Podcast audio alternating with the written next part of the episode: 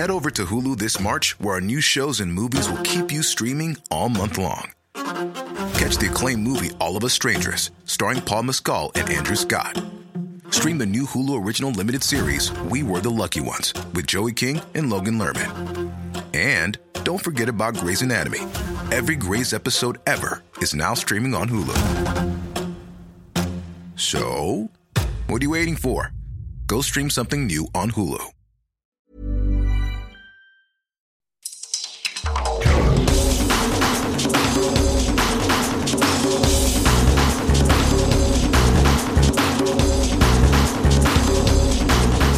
Talofa and welcome to the World in Sport from R N Z Pacific. I'm Vinnie Wiley.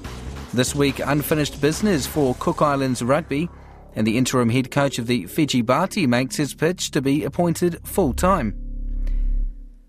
But first, the General Secretary of the Oceania Weightlifting Federation says it will be sensational if Papua New Guinea's Dika Toua is awarded another Commonwealth Games gold medal, but lamented the athlete has been denied her moment on the podium.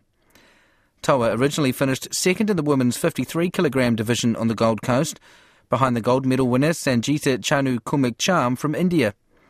But the International Weightlifting, but the International Weightlifting Federation confirmed last week the twenty-four-year-old Kumik Cham returned a positive test for testosterone and had been provisionally suspended. Her coach, Oceania Weightlifting boss Paul Coffa, says they now must wait for the results of the B sample to confirm whether Dika Toua can swap silver for gold. It is positive, but it's not. You know, uh, you've got to wait until the B sample is analysed. But uh, ninety-nine percent, I would say that if the B sample is positive also, that's the end of it. You know, Dika will be the gold medalist. So when the statement was, the disclosure was first put out from the uh, the I W F? Uh, when no, did... It was put out about, about five days ago. There's about four of them, uh, one from India and another one from... Uh, Thailand and a couple of others. You know, we're still having positive, which is terrible, contrary to the Oceania region where we never, we haven't had uh, any anything uh, at all uh, for eleven years. We've been we got we got a zero tolerance in uh, in the Oceania region. We're the only continent clean, um, and we're very proud of that. We had a, a, a young girl from uh, Samoa. Um, she was cleared and. I'm delighted with that. She's competing in the Oceania Championships. There was nothing wrong, so we still we still got a good record, a clean record, and we want to keep it that way. Indeed. So, so, so when you first were made aware of uh, the the five um, disclosures uh, from the I games, guess, no, it wasn't from the games. It was from uh, let's say um, uh, how long it takes. It was uh, she was uh, from the World Championships in. Uh, November, December, um, in um, in U S A, uh, so it wasn't. So if she is before the Commonwealth Games, which had happened, then uh, the, the medal will be taken away. If it wasn't during the Games, the medal will be taken away. Either way, uh, she is going to lose the medal if she is. Uh, if the B sample is uh, positive also. That means that she competed when she was uh, already positive. You can't do that. Indeed. And uh, um, if she's found positive also. She's out and she will get two years from the time that she was found, she, that she was tested, and that's in December. So December, for two years, she'll be out. And uh, obviously for Dika, she won the gold in Glasgow. And then it's uh, funny that it's the same... Uh, Uh, same thing happened. Uh, it's incredible. The same person uh, twice. That's um, that's unthinkable. Uh, it doesn't happen too often, I can tell you. Um, that uh, happened in uh, for Dika um, four years ago, and it was repeated again four years later. Incredible. But uh, she will be. It shows you that uh, um, it pays to be clean, and uh, you keep a good record and. Eventually, um, gold medals will um, will defeat uh, doping. You can't help it. Obviously, the B sample still has to be tested, and, and the result from that will come. But I mean, from from your perspective, as uh, as you know, her coach and um, as somebody who's been involved in the sport for a long time, you are you expecting that B sample will likely be positive? Yeah, fifty-three years. It's a long time. uh, um, well, very seldom uh, you get a B sample different than the A sample. It's just it's the same. Uh, uh, it's the same urine sample. So if it is positive, it is positive in the B sample also. But uh, unfortunately, they've got to go through the proper process, and that's that's what uh, the bad thing is. You just got to wait. The only thing I regret is that uh, you know. It's not the same, uh, Vinny, um, winning a gold medal at the Commonwealth Games, the Ferrari, the the crowd, the television, and, uh, it's different, you know, different than getting a medal by post or, you know, it it's, doesn't mean anything. Yeah. And although on paper she is a gold medalist, but it takes everything away from the lifter, uh, from the athlete, whether it's weightlifter or whatever, you know. And, and the same and thing with uh, Eleo, Eleo, Eleo Pelone, you know. She won a silver medal. It's the greatest performance of all time for us. And, you know, it was given it uh, in Samoa by the Olympic Committee. You know, it's it's not the same that uh, having the medal received during the Olympic Games in uh, Beijing. It's a different story. The media will, uh, will, will treat the event differently. But when you when you're getting it eight years later, what do you think? And I, it'll be just um, shake hands and kiss and congratulations, and that's it, you know. And the same thing will appear with uh, uh, with Dika. I mean, she I spoke to her the other day. It's not the same. She she feels for it. She's a, she'll be a gold medal. Will be recorded as Papua New Guinea uh, great performance, you know. The Institute won the seven gold medals. You know, it's fantastic. Um, or the Oceania region, I beg your pardon, the Oceania region winning seven gold. And, uh, and but it's not the same, is it? It's not the same like Stephen Curry did uh, at the Games. You know, brought the house down, brought the television. You know, it was a different story. But we have to put up with it, and it's uh, it's better than silver medal, I can tell you. If she pulls out another goal, to be sensational. Is it, is, is it at least reassuring that when these incidents are happening, that you know it was only, um, you know, November, December, as you say. So um, we're getting a quick turnaround, and if people are doping, it is being, you know, it is being identified. Uh, it isn't. Uh, I'm very disappointed. It hasn't stopped. I'm the General Secretary of the Commonwealth, and uh, to have uh, Malaysians uh, positive uh, at the Games and. Uh, and outside, and now India, it leaves you a very bad taste, you know. Um, we're supposed to be not intelligent, but more careful, uh, the Western, the, the, the English-speaking countries, and yet um, we have countries uh, like India and Malaysians playing around in our own uh, backyard, and uh, I'm not too happy with that at all. Uh, I don't know what to do at this stage. We've just got to hold on. And, uh, you know, the president of the Commonwealth is Dato' Hong from uh, Malaysia. And uh, and he suddenly had four positives, uh, one at the Commonwealth Games and three before the Games. It's, it's wrong. That's all. It's wrong. And we're still having, and we're still having problems with uh, Egypt, uh, Uzbekistan, uh, Kazakhstan. There's still problems. Uh, Iran, and uh, still, if you look at the website, there's still positives, you know. And although the the, the, the sport is under fire, uh, we haven't been able to stop them. The only way you can stop them is disqualify them completely. As soon as you get two positives, you're out, finish. But this business of waiting, and then you charge uh, some money, and then penalties and all that, it's not paying off. They pay the money and they continue. Uh, the man from Moldova, from I think it was Moldova, uh, just been found positive twice now. You know, he was uh, given two years suspended, and he went to the World Championship, and again he was found positive. You know, uh, where do you stop? That's Oceania Weightlifting General Secretary Paul Coffa. twenty-four overseas-based players will compete with a dozen locals for a spot in the Cook Islands rugby squad to play two World Cup playoff matches against Hong Kong. Former captain Stan Wright was sacked from his first stint as head coach, but says after mulling over a request to come back, he eventually couldn't say no.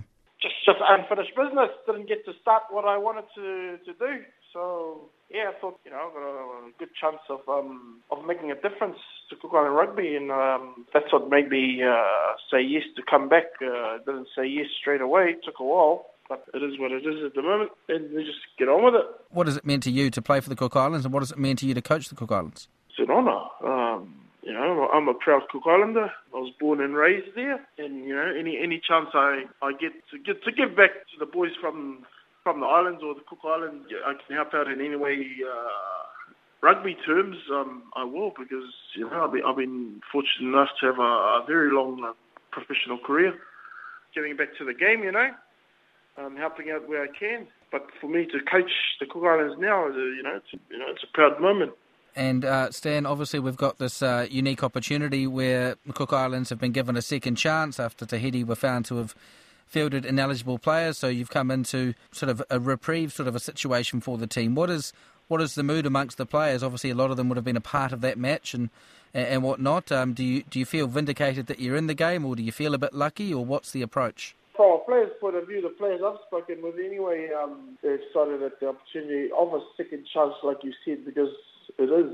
You know, from from my point of view personally, you know, we're very lucky to be getting this chance, you know. Whether we earned it or not, uh, that's not for me to say.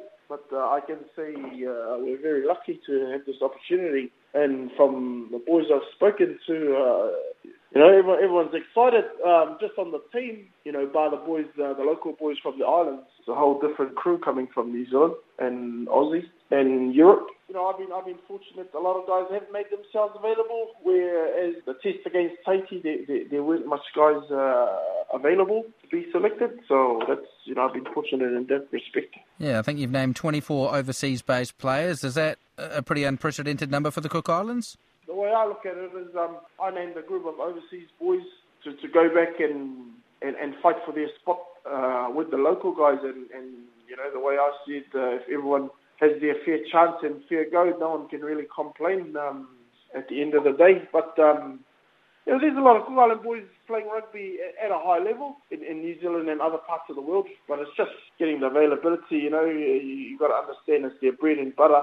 This is their income for, for some guys playing pro. And, you know, to make yourself available for the Cook Islands will will make you a non-selectable player for a super, you know, super rugby team. That's sort of the battle we're against. And saying that, boys that are selected, they've got their chance and they've just got to go out and give it their best. You've got the twenty-four uh, foreign players. How many local-based players on island uh, are also in the mix? I've got about a dozen. I've kept that local local base open because I don't really know.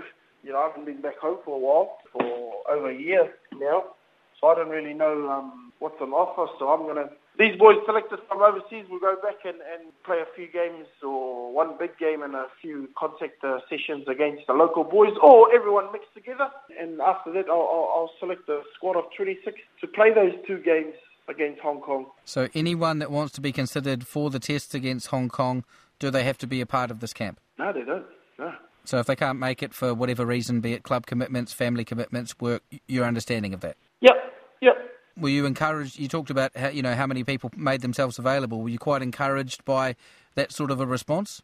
Yeah, I was. I was encouraged. Um, it was quite uh, quite pleasing to get that uh, kind of response. There's a lot of boys in there that um, play N P C level upwards. Um, you know, there's other boys that turn us down, but you know, you're always going to get that. If everyone said yes, we'd have a fully professional team um, with the guys that I've asked and are eligible to play for the Cook Islands. Names that are obviously I'm familiar with, the likes of Sean Edu and Sam Addison, Heather, et cetera. How, how many players do you have with N P C, et cetera experience like you're talking about? Well, the fourth pick, everyone's got N P C, uh, you know, out of the starting eight, except one plays second division for Wairapa Bush. Otherwise, like you got that Casey, he's in the Queensland Reds. You got Anderson, Heather, Otago. You got the Wairapa Bush guy. You got the Lock. Um, he plays for Bay of Plenty. The other one's from counties. Uh, the other one's in the Northland squad. The other Lock. Loose fours are all, um, you know, Shan can cover loose. He's from Perpignan. You got, uh, you know, the guys that uh, Irewano, he's contracted to Bay of Plenty. So could this be one of the most experienced, potentially most experienced Cook Islands teams we've ever seen? Yeah, I think it, it is. Um, we're a bit light in the back line, um, but from a forwards point of view, yeah, it's the most um, most experienced pick um, I've been involved with it anyway as as a player and a coach. So that's that's pretty exciting. I think, uh, well, I hope it makes training easier. Now, from the weekend, you now know that Hong Kong will be your opponent. Uh, how much easier does that make the planning process now? What do you know about Hong Kong? Have you been following uh, that oh, Asian yeah, Cup? Following, I've been following the, the three teams in the Asia uh, Asia Cup, and I've been watching their games. So from my point of view, or our point of view, we got to get our game right first. And we know, you know, from from, from the tournament that's just gone and, and games before that, uh, you know, I'll be looking at how, you know, where we can exploit them or where we can gain a bit of change. But for them, they don't really know anything about us. Uh, just, you know, it's a whole new team, whole new setup from the top all the way down to the players. When are you first going to be together with these guys? Is it that camp? So from the seventeenth, will that be the... Yeah, seventeenth, seventeenth of June. You know, it's a big ask. You know, ideally you'd like... So you have guys longer than that, but, you know, we haven't got the money to pay. You know, these guys got to put food on the table. Um, and they're just coming for the love of the game and the country to, to represent their country. Um, that's how it is with Cook Islands Rugby. That's how it's been. And, you know, hopefully it's not always like that. But, uh, you know, three weeks is a long time, you know, without an income for some boys. Uh, but, you know, that's that's enough. Let's just hope that we can get everything, all our preparation done um, before the thirtieth. That's Cook Islands rugby coach Stan Wright. The interim head coach of the Fiji Bati says he has a passion and unwavering heart for Fiji and will do whatever he can to help develop rugby league in the country. Former New South Wales State of Origin player Matt Adamson will prepare the team for this month's Pacific Test against Papua New Guinea and says he's keen to keep the role on a permanent basis. I've got a business in Fiji, um, which is an affordable housing company, Global Affordable Homes, but My, my passion, one of my gripes actually for, with rugby league is, is our lack of development. It was something as a young kid when I came into the, the Parramatta system back in the early nineteen nineties. I mean, development was an integral part of uh, rugby league, but I've seen over the years that um, that has sort of wavered a little bit. Um, it's become more a responsibility of the N R L and the A R L rather than being put into clubs. And I just think for an island like uh, Fiji and many other Pacific islands, actually, it's a, it's a really integral part of trying to help some of these young kids really hit their peak and, and reach a development and create a pathway. Uh, having done this role for the Melbourne Storm here in Queensland and recreating their whole structural system based here on the... Uh, On the Sunshine Coast, I was in Fiji doing business um, and just saw an amazing abundance of talent, potential, visiting uh, you know, Marika Korobiti's old college and, and Suli Vinavalu's you know, schools as well. So I was just getting there, mate, doing some work and uh, helping you know, some of these young kids. And, and it's just an exciting opportunity. And, and then from that, mate, I obviously got offered this opportunity to, to look after the test team going into this uh, this upcoming test uh, at the end of June. Yes, so were you approached about the role, were you? Because obviously Mick was in charge for a couple of years and we had the World Cup last year and, and you've got a bit of coaching experience as well, so did, did they come to you? It was once Mick resigned, um, the board uh, sent me an email uh, just seeing if I was interested. I'd, I'd put my uh, C V forward actually four years earlier when I was at the Melbourne Storm as their N Y C coach and assistant coach down there under Craig Bellamy and, uh, and that was still on file and that's sort of how it all came about. And, um, you know, you obviously would have been an interested observer during the World Cup last year. Fiji, three straight World Cup semi-final appearances, but I guess the way International Rugby League has gone, uh, you know, that doesn't mean that they're among that top tier. And, and that's been at a, a big discussion over the last few years about how we grow the international game. I was just speaking to one of your counterparts, uh, Christian Wolf, and, and he's obviously one with plenty of views. Matt Parrish has a fair few views himself as well um, about what we can do to try and lift, especially the Pacific nations who have been doing so well, and try and create a more even playing field in the global game. There's a number of things, and obviously a key component always is, is finances. But, you know, like a, like a young rugby league player, the first thing I preach to a young kid who's trying to, to establish himself in a, in a distinguished career is you've got to go work hard. I think that exemplifies exactly what a coach does. If you're a coach of a developing nation, you've got to get your butt to the nation and really get over there and, and work hard and show through your actions that you're dedicated, committed to trying to help develop pathways for young kids. I mean, and that's in a number of ways. It's not just for the elite, it's, it's for the grassroots as well. So setting up development programs, you know, through that twelve, fourteen, sixteen, eighteen age group, creating competitive uh, uh, game environments for for the kids on the nation, on the island and so forth, there's always going to be an integral part of development as well. So uh, coaching the coaches is an integral part of it as well. So we always tend to look to, oh, we, we need finances. Yeah, we do. know, we need support financially, we need investment, we need we need sponsors, but you can also, you know, put your time, your energy and your love into into trying to help develop these nations. And I think over time with consistency that can be done. I've seen it achieved at club level, I've seen it achieved at grassroots level, and, and I know we can do it again, and, and that's my passion and my interest in wanting to help Fiji. That's Fiji Rugby League coach Matt Adamson. And that's the World in Sport for this week. I'm Vinnie Wiley. Thanks very much for listening.